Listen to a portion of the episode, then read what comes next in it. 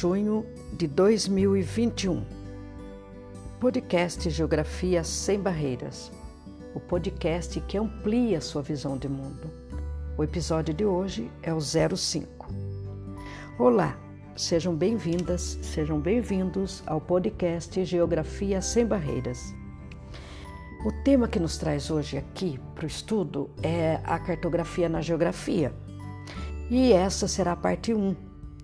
Por quê? Porque cartografia, pessoal, é um tema muito caro, valioso para a geografia. E tem muito o que se falar de cartografia. Não seria producente tratarmos da cartografia num único episódio e reduzirmos a cartografia apenas ao seu conceito. Portanto, eu achei por bem dividir essa temática em três partes.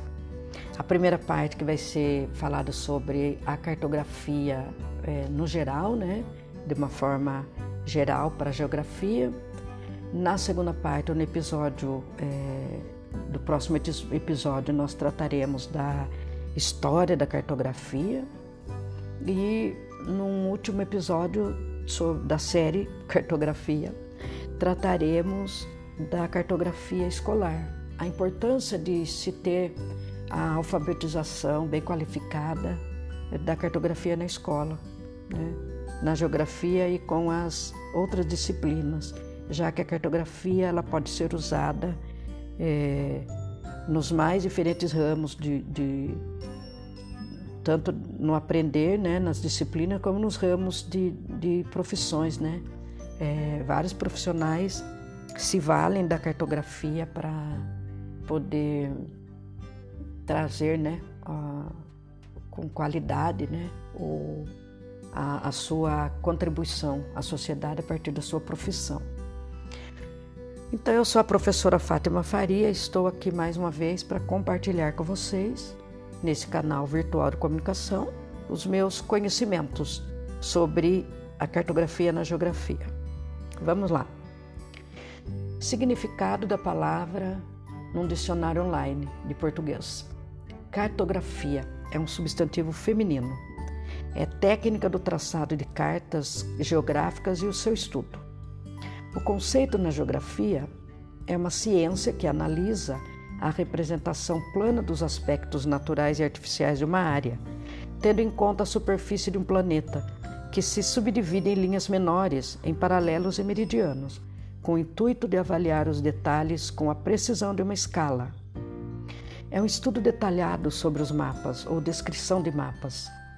Na etimologia da palavra, a sua origem, né? Cartografia vem do francês cartographie. E mapa. Mapa é um substantivo masculino. Desenho representativo de um país, de uma região, uma carta. É a relação, rol, lista ou catálogo. Na etimologia da palavra, Mapa vem do latim, com dois P's. O conceito, a origem da palavra mapa, ela significa toalha de mesa ou guardanapo em latim, e a palavra carta tem origem egípcia, significa papel, que vem de papiro. Na antiguidade, então, os navegadores do Egito, ao discutirem sobre rotas, trajetos, caminhos, localidades públicas, rabiscavam diretamente nas toalhas mapas, surgindo assim o documento gráfico. E você sabia que nos países da língua inglesa há uma nítida diferença entre carta e mapa?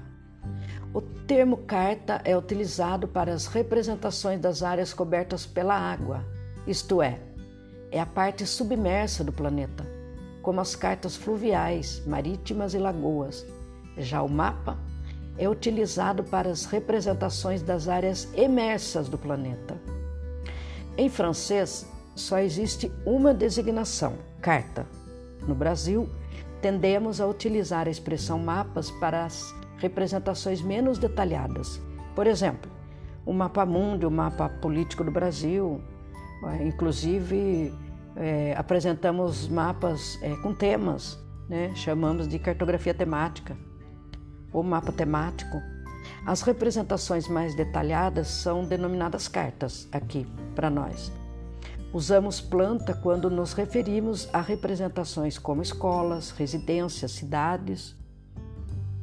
E quais são os elementos primordiais para a correta leitura de um mapa? Os elementos obrigatórios dos mapas são título, legenda, escala, orientação cartográfica. Sem esses códigos, a interpretação pode ser prejudicada e muito prejudicada. Por exemplo, se não houver escala, o leitor do mapa pode não ter noção do tamanho da área representada. Olha o perigo. Ou seja, cartografia, geografia também é matemática, né? Outras curiosidades que quem não é do ramo da geografia geralmente não sabe é, por exemplo, que os mapas referentes a rochas são chamados de mapas geológicos, devido ao fato de a geologia ser a área do conhecimento que estuda as rochas e as suas dinâmicas. Os mapas referentes ao relevo são chamados de mapas geomorfológicos, porque sempre que se refere à superfície física da Terra, bem como a sua dinâmica, estamos falando da geomorfologia. O estudo dos solos, separado do estudo das rochas e formas de relevo, recebe o nome de pedologia, uma sub-área da geologia. Por isso, pessoal, os mapas sobre solos são chamados de mapas pedológicos. Uma outra coisa que é muito comum aprendermos na escola, né? Mas que logo esquecemos, pois geralmente não apuramos nosso olhar para lermos de fato, né, o mapa. É, e eu sei muito bem disso porque né, ao, longo dos meus 36 anos como professora, tanto alfabetizadora como depois como professora de Geografia e História, a minha experiência me mostra muito bem essa dificuldade né, do, das estudantes, dos estudantes, da maior parte deles, por exemplo, levarem esse aprendizado para a vida, né, que é é, a questão da leitura correta, bem feita de mapa. Então nós temos uma clássica ideia né, de que o Brasil está localizado nos hemisférios norte, sul e oeste, além de ser cortado pela linha do Equador. Isso é, é verdade, mas é, ficou meio que decorado né, na cabeça da maioria dos estudantes brasileiros. Então a gente tem que entender bem num mapa o que isso realmente significa, para podermos entender, inclusive, as condições climáticas, sociais, econômicas, culturais. Por um mapa, isso é muito importante e é muito é possível fazer esse entendimento. A professora Dada Martins, ela é uma professora da Universidade Federal da Paraíba e no livro é, didático né, que ela escreveu, o livro Geografia, Sociedade e Cotidiano, da, da editora Escala Educacional de São Paulo, lá em 2009, ela já nos ensinava que os mapas sempre foram fonte de informação e forma de poder, desde as grandes navegações, e cada vez mais ela tem se tornado mais importante, tem se tornado mais importante para a sociedade. Em muitos casos, é possível perceber que as estudantes, os estudantes não conseguem compreender a importância da cartografia, além de possuir dificuldade para ler mapas, como eu já é, comentei com vocês aí anteriormente, agora há pouco. O mapa ressignifica e carrega a possibilidade de conhecer a subjetividade. A princípio, por desconhecimento ou incongruência na compreensão da função cartográfica, parece-nos é, parece bem difícil mapear e transcrever em escalas exatas elementos subjetivos ou simbólicos. Instrumentalizar a cartografia traz uma utilidade mensurável à ciência geográfica, especialmente a geografia física e as outras disciplinas que se congregam a ela. No entanto, o uso do mapa na geografia humana e, sobremaneira, na geografia cultural pós-1980 trouxe revitalização à cartografia como método, instrumento e aporte teórico. Uma outra professora, é, a Catuta, Ela, em 2005, ela escreveu num artigo dela, logicamente que ela sempre que apresenta, né, apresenta-se com trabalhos em, em congressos, né, em eventos nossos de geógrafos e professores de geografia, ela sempre nos lembra que ao longo da história da humanidade, os seres humanos, ao modificarem por meio do trabalho as concepções que possuíam de si mesmos, do outro e dos elementos da natureza, transformaram suas noções de espaço e tempo. Portanto, suas representações espaciais, seus mapas, sua própria geografia, aqui entendida como conhecimento ou conjunto de saberes e ações sobre e nos lugares, foi que garantiu até o momento a sobrevivência humana. Fantástica a ideia da Angela Catuta, hein? Bem, vamos falar um pouco da história da cartografia a partir do olhar de um dos mais importantes geógrafos cartógrafos do Brasil. Eu estou falando aqui do professor Marcelo Martinelli. Um nome muito importante para a cartografia brasileira e mundial. O professor Martinelli foi meu orientador da minha dissertação de mestrado entre 2004 e 2007 e juntos elaboramos um atlas municipal escolar para a cidade e o município de Itapeva, em São Paulo. Segundo o professor Martinelli, atualmente a expressiva divulgação de representações é um fato social por excelência. São produtos da mente humana que, como imagens, formas e conjunto, que são apreendidas em um instante mínimo de percepção. Se dirige a todos.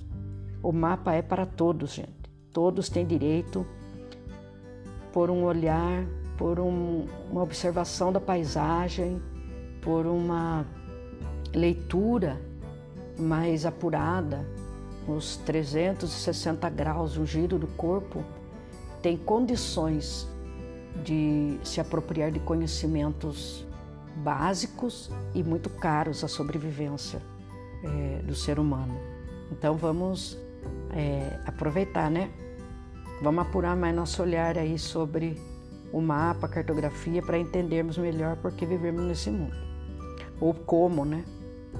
É nesse contexto que se deve considerar a cartografia, em suas específicas modalidades. Assim colocada, orientará a elaboração de mapas como indiscutível participação no processo de consolidação do saber humano. Olha a importância dessa ciência, dessa linguagem. A cartografia é uma linguagem. Inserida no universo da comunicação social, essa cartografia se destaca como a organização, apresentação, comunicação e utilização da geoinformação nas formas gráfica, digital ou tátil Pode incluir essas, é, todas essas etapas, desde a apresentação dos dados até o uso final na criação de mapas e produtos relacionados como a informação espacial. Aqui o professor Martinelli ele trouxe uma contribuição de Taylor, em 1991, um importante artigo dele.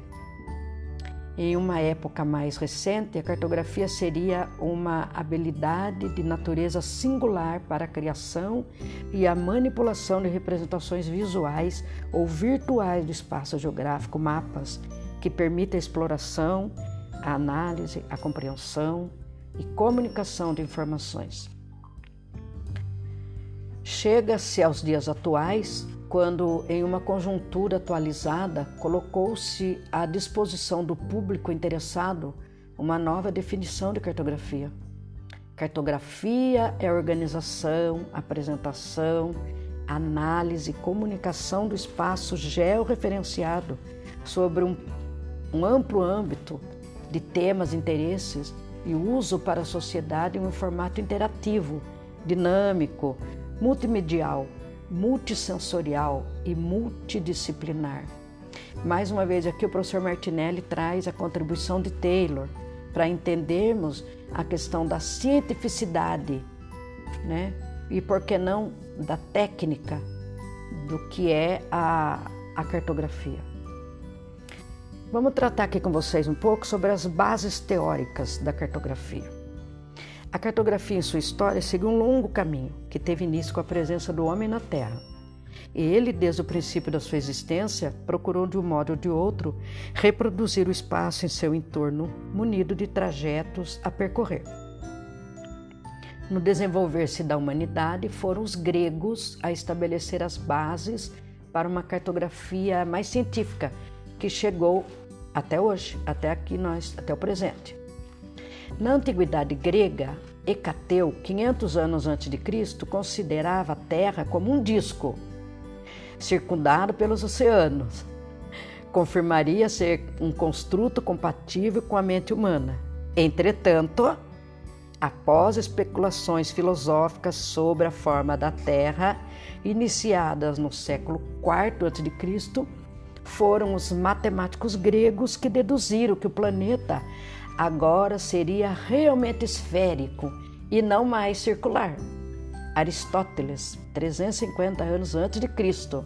E aqui vou fazer um parênteses. É, tem umas ideias aí hoje, né, que eu pessoalmente considero maluca, né, umas ideias muito malucas, né, de que uh, a, plana, a, a Terra é plana, né? Até me dá aqui um, uma, uma confusãozinha aqui ao falar, porque isso me incomoda muito. É óbvio que me incomoda. Eu sou uma pesquisadora, sou uma professora né, de geografia e é, temos que tomar cuidado, né, gente, com essa história aí é, de que a Terra é plana, né? Não é plana, não é plana, não é plana. Ela é esférica é elíptica, é um geoide. Né? Essas ideias, ouvi aí esses dias em algum lugar, não me lembro se eu li ou ouvi de alguém, mas é de, de gente que pesquisa, tá? Tem fonte, fonte importante é, essa pessoa. E é muito respeitada no meio filosófico, inclusive. Que uh, essa pessoa disse, né? Essas ideias de terra plana são ideias de baixo repertório. Portanto, vocês que me ouvem não têm baixo repertório. Vocês têm um repertório muito amplo, né? E portanto, têm condições de plenas condições de debater com qualquer pessoa é, terraplanista é, essa ideia aí meio que eu digo torta, né? Outra coisa que a gente pode tratar aqui já de antemão, é sobre os mapas, né? já que estamos falando aí de leitura espacial. É, os mapas não tem aquela coisa, sabe, de lá em cima e lá embaixo. Quando você fala, ah, o norte está lá em cima, o sul está aqui embaixo. Não, isso não, não existe né, no mapa. Nós estamos aqui tratando de uma questão, de uma ideia eurocêntrica, tá? Foram os europeus que, naquela onda de que eram o centro do mundo, eram os mais importantes do, do, do mundo, né? É, e eram eles que patrocinavam o, a criação, a elaboração da, das cartas, né, dos mapas à época, que acharam né, que poderiam convencionar, é uma convenção né, humana, uma convenção humana, de que o, a Europa, né, o norte estaria lá em cima, assim como os norte-americanos né, também estão nessa mesma é, ideia. Mas, gente, não, não tem essa de lá em cima, lá embaixo, tá? Eu, não, eu costumo dizer para meus alunos que se você falar que os Estados Unidos está lá em cima, a pergunta que eu faço, então, vão rolar aqui na nossa cabeça? Ou então, ah, o sul é lá embaixo, você está pisando na cabeça do sulista? Do paranaense, do catarinense, do gaúcho? Não, né? Então vamos limpar de vez com todo, de todas esse mito, essa coisa é, que o norte é lá em cima, o sul é embaixo. Vamos parar com isso daí. Vamos né, ter um, um, um repertório mais é, inteligente, ok? Bem, seguindo aqui para nossa história da cartografia, o apogeu da cartografia grega associou-se a Ptolomeu no século é, II a.C. com a sua geografia. Esse trabalho incluía um grande mapa é, do mundo de 180 graus de amplitude, em projeção cônica, com registro desde o Atlântico até o Rio Indo, dotado das zonas climáticas e mais 26 mapas de detalhe. Esse conjunto constitui o primeiro Atlas universal. Olha que interessante. Vamos lá pesquisar sobre isso que é importante, hein? Aqui não dá para fazer isso. É muito extensa essa história. Mas vamos lá, pesquisa lá sobre o primeiro Atlas universal, com 26 mapas de detalhe. Por sua vez, Eratóstenes, do século II a.C., mediu a circunferência da Terra. Ele já tinha como é, conhecida a distância entre Alexandria e Assuã, no Egito, que contava com 7 graus 12 segundos. Pôde assim fazer a proporção para obter o comprimento do meridiano e considerar o seu dobro para a medida ficar integral. Os romanos já deixaram de lado as bases colocadas pelos gregos e procuraram uma produção mais prática e utilitária. Assim desenvolveram uma cartografia militar, cadastral, itinerária, mediante traços retilíneos. Não se preocuparam com as distâncias, mas sim com a duração da viagem. Essa é a chamada Tábua de Pettinger, representada é, das vias imperiais. Na Idade Média, de 1476 a 1492, não houveram grandes progressos para a cartografia, não, viu? A igreja adotou o formato de seus mapas em coerência com a ideologia mística e contemplativa da instituição. Com isso, é, os colocou a seu serviço.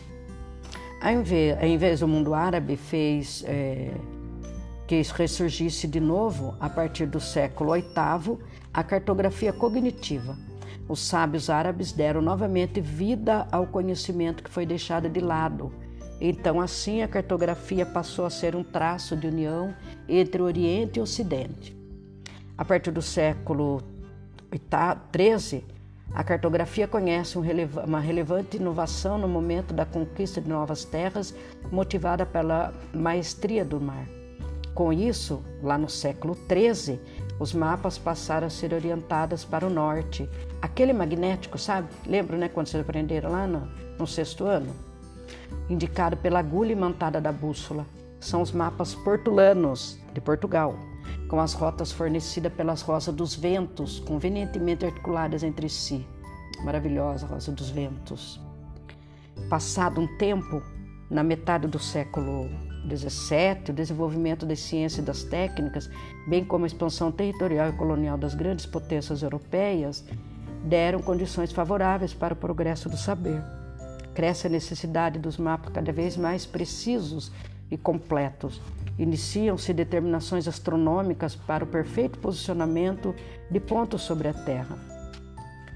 Ao longo desse tempo, pessoal, entre o século XVIII e XIX, confirma-se como propósito da cartografia o reconhecimento sistemático dos países constituídos. Ratifica-se assim a significativa participação de uma cartografia dedicada ao registro dos resultados e dos levantamentos que se refere à posição planimétrica e altimétrica, a formas, dimensões, a identificação das feições e os fenômenos concretos, fixos e duráveis, que se encontram à superfície terrestre é a cartografia topográfica. Aqui é uma contribuição do Coenim, em 1972, ok? Em concomitância com esses fatos, assiste-se a um significativo momento histórico movido pela especulação da produtividade, solicitada maiormente pela Revolução Industrial, da produtividade com a divisão do trabalho em operações singulares e a sua especialização é, junto aos mapas, então motivou a divisão do trabalho científico, a Revolução Industrial, né, em distintos ramos do estudo. Assim, houve a necessidade de, da definição de um tipo derivado de cartografia, a cartografia temática, que é o que nós iremos estudar no nosso próximo episódio. Vamos falar somente sobre a cartografia temática. Ela também merece um capítulo à parte. É o domínio dos mapas mais específicos é, que reportassem temas particulares para satisfazer as solicitações das ciências no transcurso de suas acepções.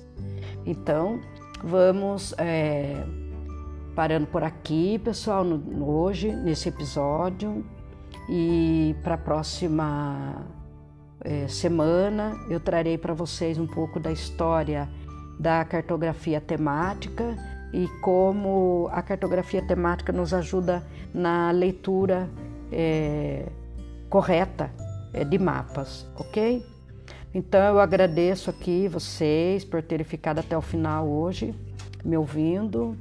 É, e vamos deixar aqui para vocês né, um forte abraço geográfico a todas, a todos e a todes e nos encontraremos de novo para dar, darmos continuidade ao nosso tema tão importante que é a cartografia, ok? Tchau!